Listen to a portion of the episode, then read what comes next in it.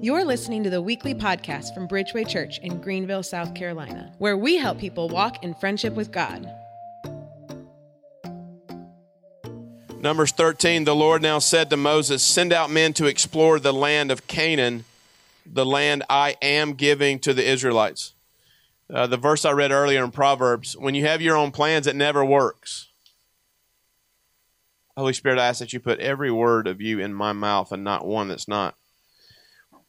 The story of your life was written before you were born. The reason that people run into so many roadblocks is not just because of warfare, but when you put your hand towards something that God has not ordained to already be handed to you by Him, you run into closed doors all the time. The question of your life is not what's the plan in your heart. It's, Father, what is it that you have for me to do? There's 12 leaders. So these aren't just people. There are 12 high level leaders in Israel. God tells Moses, send them out to explore the promised land. Send one leader from each of the 12 ancestral tribes. So Moses did as the Lord commanded him to do. John 2 5, Jesus is in Cana. He looks at the men that were getting ready to pour water in those big vats and he says, Do whatever he tells you to do. In the kingdom, you will only have success if you are being obedient to the commands in which he's given you. The reason more people don't have breakthrough in our lives is not because God's grace is not real. Even in the new covenant, if you put your hands to something He's not commanded you to do and you spin it as spiritual, it's no different than making the earrings like Aaron did when Aaron did what God told him not to do. We're not, I'm not here to like, I'm not processing with God. I'm here to respond to God. Jesus even says in the new covenant, You are my friends if you do what I command. Same word there. So here we go. He sends out 12 men. Here are the men Shemua, Shaphat, Caleb, Igal, Hosea. Hang on to that name, Hosea, because he's about to have his name changed to Joshua. Before God does anything great in your life, in the Spirit, He'll always change your name. I'm telling you. I'm telling you. He'll change your name. Saul, going to show you how much you must suffer for me. You're going to spread my message into all the world. Your name is now Paul. Some of you, you need to ask God, what is the name that He's changing you into? Because what he'll do is he'll look at you as a coward in your eyes, your perspective as you're Gideon. He already sees you as a valiant warrior. Some of you need a name change in the spirit. Palti, Gaddiel, Gadai, Ammiel, Sethur, Nathbi, and Gul. So here these men take off. These are the names the men Moses sent out to explore the land. Moses called Hoshea, son of Nun, by the name of Joshua. Your assignment almost every single time will not just come from God, it will be whoever God has ordained to lead you. God did not name Joshua from the sky, He named him through Moses. If you cannot submit to your ordained leader on the earth, how in the world do you ever think you're going to submit to God? The perverted message of grace is I don't submit to anyone other than God. You obviously do not read the Bible. Many of you will never step into your destiny because you cannot submit to your Paul. Timothy's destiny came through Paul. Joshua's destiny came through Moses. Moses named Joshua, changed his name. So here we go. Moses gave the men these instructions as he sent them out to explore the land. Go north through the Negev into the hill country, see what the land is like, and find out whether the people living there are strong or weak. See what kind of land they live in. Is it good or bad? Do their towns have walls? Are they unprotected like open camps? You see, God will point you towards your destiny and not give you details. Moses needed details. He didn't need to know where to go. He just needed details of the promised land. God will tell you your promised land and intentionally not give you details. Because if he gives you details, it takes no faith to walk it out. And where there is no faith, you can't bond with God. So Moses knows where he's going, but he still has to send these men out because he has to know his strategy. God loves to give you the big picture and then you have to walk out the small picture day by day by day. This is the whole idea of manna. This is the whole idea of the cloud and the fire. You see, if God lands everything to clarity in your face and in your mouth and in your heart, then really you can lean on your own understanding and you don't need God. So what He'll do is He'll help you out by giving you big picture and then the small picture always, always, always manifest as you walk. Your promised land will become visible as you walk. I'm preaching pretty good right now. I feel it. Is the soil fertile, poor? Are there many trees? Do your best to bring back samples of the crops you see. That man wanted to eat. Moses, my kind of man, he said, bring some grapes back. So they went up, explored the land from the wilderness of Zin as far as Rehob and all these places I can't pronounce. They come back. They come back, and this is where this is the wheat and chaff idea that Jesus talks about. This is um, it's interesting to me because the report's very different. After exploring the land for 40 days, 40 by the way, not three minutes. We want to soak with Abba for four minutes and get our destiny. You, you might need a 40 day journey. Jesus had to go through a desert to reach his destiny. Hyper Grace says that there will be no desert for you. You do not read your Bible. You fellowship with God in your sufferings. It's very difficult to walk through a desert. It's in the desert where you find God. It says in the New Testament, New Covenant, that the kingdom of God is entered through many tribulations, many trials. James in the New Covenant says, be, hey, be at peace. Be excited when trials come because you're being formed into the image of Jesus. It took them 40 days. So here it happens to Moses and Aaron, the whole community of Israel at Kadesh in the wilderness of Paran. They reported to the whole community what they had seen and showed them the fruit they had taken from the land. This was their report to Moses. We praise God for a breeze that I even have to do this. We entered the land you sent us to explore, and it is indeed a bountiful country, God. A land with milk and honey, and here's the kind of fruit it produces. But but. You know, your butts can get in the way. God gave us a butt to sit on, not to use it as an excuse. But the people living there are powerful. Oh, God. Their towns are large, they're fortified. We even saw giants there, God the Amalekites live in the Negev, and the Hittites, and the Jebusites, and the Amorites live in the hill country. The Canaanites live along the coast of the Mediterranean Sea and the Jordan Valley. But here comes another but. But Caleb tried to quiet the people as they stood before Moses, and he says this Let's go at once to take the land. I was at the beach. I took a walk with a father. This is about halfway through our first stint of sabbatical. I took a walk with him, and I heard him say, What do you want? and I yelled out by myself, I want the spirit of Joshua and Caleb in me. I don't know where it came from. I hadn't been reading this story. I just yelled it out. I want the spirit of Joshua and Caleb. 12 leaders. God's already promised to give them the promised land. He's already delivered them from Egypt. They've already seen so much. They've already seen miracles. They've seen his hand at work. They've seen him do so many things, and they still could not believe. This passage is about perspective. It goes on to say we're like grasshoppers, but it says in the text, in the Hebraic text, it says in our eyes, in our eyes. So the question is, what perspective do I have? I know for me, and this is where I'm headed, God's shown me what the promised land I'm supposed to lead my family into, what the Bridgeway network is supposed to do, supposed to be. And so here's what will happen. The enemy will do anything he can to try to convince you that what you see coming against you I mean, this could be 20, 30 years, is bigger than the promise that God holds in his hand. You have an opportunity to use God's perspective on whatever you're going through or your perspective. Paul would say it this way lift your eyes and heart up. Graham Cooke says it this way it's possible to get to such a place in Christ where you view the natural realm through the lens of heaven, but it's all based on your perspective. You're, you're going to have a challenge. It's going to be hard. If God's given you a promise, wouldn't you rather be a person filled like Joshua and Caleb? And even if the promised land never manifested, you refuse to give in to the fear coming against you in the natural? That's why Paul says, fight the good fight of faith. Here's the challenge for whatever you're going through in life, especially even in this pandemic, um, even in this church, there's many different views. There's a passage in Romans chapter 15 that says, Be patient with the weaker ones in the faith. I've actually seen more arrogance on people full of faith and not afraid of this pandemic than people who are afraid of it. You know, God's calling us even towards unity on this thing to where we need to be humble. There are certain people that actually need the Joshua and Caleb's not to browbeat them, with your theology and how weak they are and whatever they're not believing for. Instead, gently bring them along into a promised land. What the devil would love to do is even cause disunity in this church. So if you do have a spirit of like a Joshua and Caleb, you, you can accidentally slip into such a place of arrogance that you don't realize that some people, even in this church, are not at a place of faith you are. And so instead of choosing the low road of humility to bring them to where you are in this, we tend to even let the devil divide us on this. Remember when Paul was preaching in Acts and it says he perceived that someone had the faith to be healed? We're not at all the same place of faith. This church needs to choose unity, guys.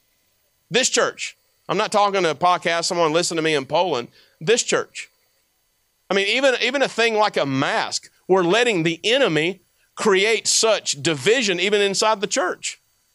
There are certain people that have a spirit of Joshua and Caleb, and there's certain people that says, I don't know how we're going to make it. The whole point of the thing is what'll happen is grace will hit people with faith and they will lead the others, the others inside the family into a promised land.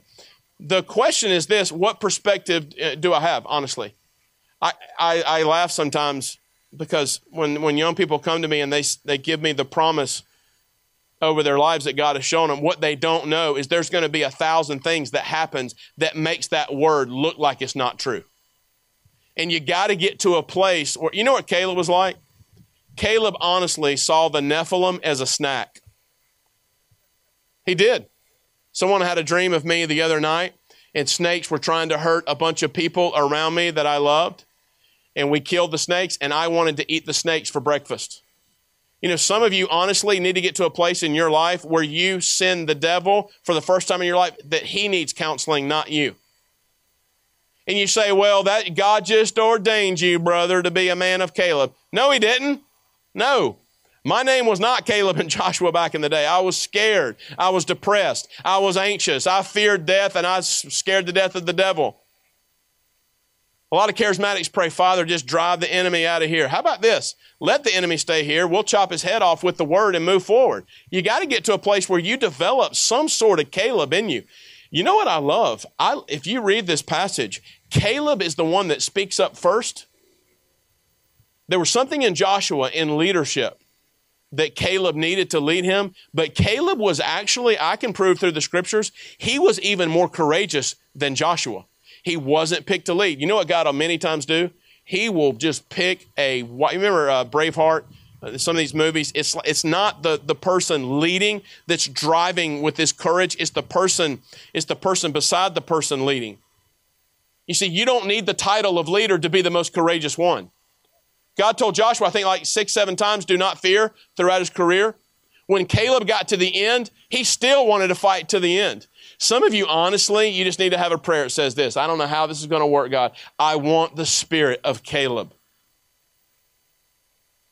How do you get from where you're scared to death of a slave girl like Simon Peter to where you're now speaking before the Sanhedrin in boldness? How do you go from failure to boldness? How do you go from being afraid of Jezebel to now eating Jezebel as a snack? I tell you this, you get baptized in the Holy Ghost fire and you die to yourself and you quit trying to turn this whole walk into just a, a, mathematical equation of what I'm doing right and what I'm doing wrong and where am I missing it. There's got to be a sense of Caleb to where it's like, listen, I'm going to eat Goliath as a snack. I love this about David. David runs to the battle, hits him with a rock, cuts his head off with the sword. That level of courage is available to you. It was about 15 years ago that I just decided I'm going all in. I go up to MorningStar Church. There was a man I'd never heard of him. I didn't know who he was. His name was Bill Johnson. He was preaching to about 3,000 people in MorningStar Church, and he preached on courage. In the middle of his sermon, towards the middle end, I went down and stood in front of the altar. He kept preaching. I went to the altar before he could give an altar call. And his altar call was this If you want the courage of David to come forward, I didn't have to come forward because I stood there for 10 minutes while he preached and I said, God, I want this level of courage, and I'm I'll, there's nothing that will stand in my way. You cannot learn yourself into courage. You have to abandon yourself into the Holy Spirit. The Holy Spirit can take you. I'm talking about fire baptized Holy Spirit. I'm not talking about just studying Holy Spirit and arguing theologically. I'm talking about getting so baptized in the Holy Spirit that He takes you from scared to warrior. He takes you from doubter to faith. He, ta- he takes you from fetal position to eating the enemy as a snack. And I, this is what Bridgeway is called to. It is. Bridgeway is called to continue what's been on this property for so long. We don't study about Jesus. We don't study about the Father. We want to know them. And Paul says the, the kingdom of God is not a matter of talk, it's a matter of power. Um, y'all know me. I'm not looking for emotional moments. There's no music playing. And I don't want you to literally stand up unless you literally are being led by the Holy Spirit to receive this. If you want a spirit of Caleb on you, to where your boldness and your courage matches him, just stand up. I want you to raise your hand straight to heaven. Please don't stand up unless this is a real thing. Because what'll happen is if you really want this, then here come the Nephilim. And you better be ready to eat those things like snacks in the second round. If you ask for the courage of Caleb and then you don't want a war, then you need to sit down, honestly. In the name of Jesus, TJ, come on up here while I speak this blessing. There you are. In the name of Jesus Christ of Nazareth, our King, who sent that cloud the first 30 minutes of worship to cool us off, the only cloud I could find in the whole sky. I bless you with the spirit of uh, Caleb and Joshua. May you never run from another battle that shows up in your life, but may you have the, the tenacity to eat the enemy like a snack with your boldness and your intimacy with Abba. May you never back down from the devil again the rest of your literal life. In Jesus' name, amen. Amen. That's a good word. Go ahead, give it a clap. Thank you, Pastor Chad. That was awesome. So uh, I have uh, the elders met this Thursday evening, and uh, we actually walked around this property and prayed over this entire property, the entire building, the entire grounds around here for the protection of the Lord. We believe it. We stand together, unified in the protection of the Lord over this property, over Bridgeway, over you and your families. And so I'm going to give you some uh, information about uh, next week's service because we're going to transition inside um, into the sanctuary next week. We are going to um, situate the sanctuary in a way of attempting to do social distancing, six feet apart. And we're going to be working this week to build that into place. So here's some guidelines. Everyone will wear a mask into the building. Once you get to your seats, uh, you can take your mask off. If you don't have a mask, one will be provided to you upon entry. We will take everyone's temperature at the door. Uh, if you have a temperature of 100.4 or above, uh, we're gonna you're not going to be admitted into the sanctuary, um, and we're actually going to ask you to get tested because you should. Everybody, uh, we're going to have a 90 minute service. There will be no children's ministry, so all the children will be with us, with us in the families type service. We will clean, thoroughly clean the church before the service this weekend. The, we have a cleaning crew that will come in and clean it um, very thoroughly. The bathrooms will be at half capacity. Um, and last, the last note which will actually be the first note. Um, if you have a fever, are feeling sick, or have recently been tested for COVID, or have been in contact with anyone who has COVID, please stay home and join us for the service online. We will continue to stream our services online for everybody. So um, I'm just going to use my wife as an example. So sometimes the sanctuary is a little cold. Somebody, eh, somebody say Amen. Amen. So she said, You know what? I love my Bridgeway family. So I'm coming to church because I love my family. But if it's a little cold, I could see myself taking my same chair that I have right now, taking my phone out and sitting on the lawn right here and watching the service right from the lawn. That's an example of what could happen. And so um, I just tell you that up front. Um, I think that so let me just say this because I know, okay, a whole bunch of information that just came out. I didn't write it down. I wasn't taking notes. We are going to send an email out that's going to have all this information on it so that you can read it. We are also going to, our awesome Brittany Banks and Jessica Longshore are going to create their uh, Bridgeway News video for this week, and it's going to have a large portion of that in there.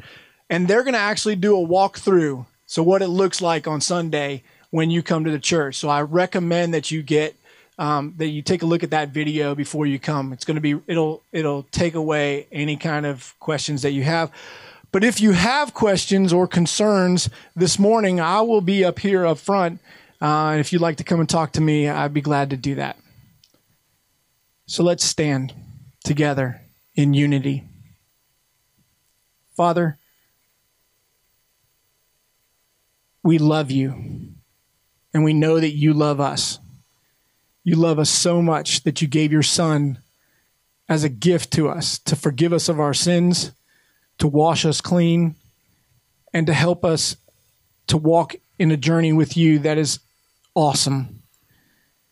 Thank you for giving us the Holy Spirit in us that we can that we can walk boldly into this life, Lord, completely submitted to you, completely walking with you, Lord, in the way that you want us to do. You showed us that this morning in our worship service. So there's a plan. The plan goes away because the Holy Spirit has the real plan. And so we follow your plan, Lord. And we ask that we take what we, ha- what we got this morning and we ask that we apply it to our lives as we walk this out this week until we meet again together with each other, Lord. And we're thankful for everything that you've given us. We ask that you continue to bless the families here, show them your favor, Lord. And we ask that everything that we do will glorify and honor you in Jesus' name. Amen. Thanks for listening. To learn more and support what's going on here at Bridgeway Church, visit bridgewaychurch.org. As Pastor Chad always says, be at peace.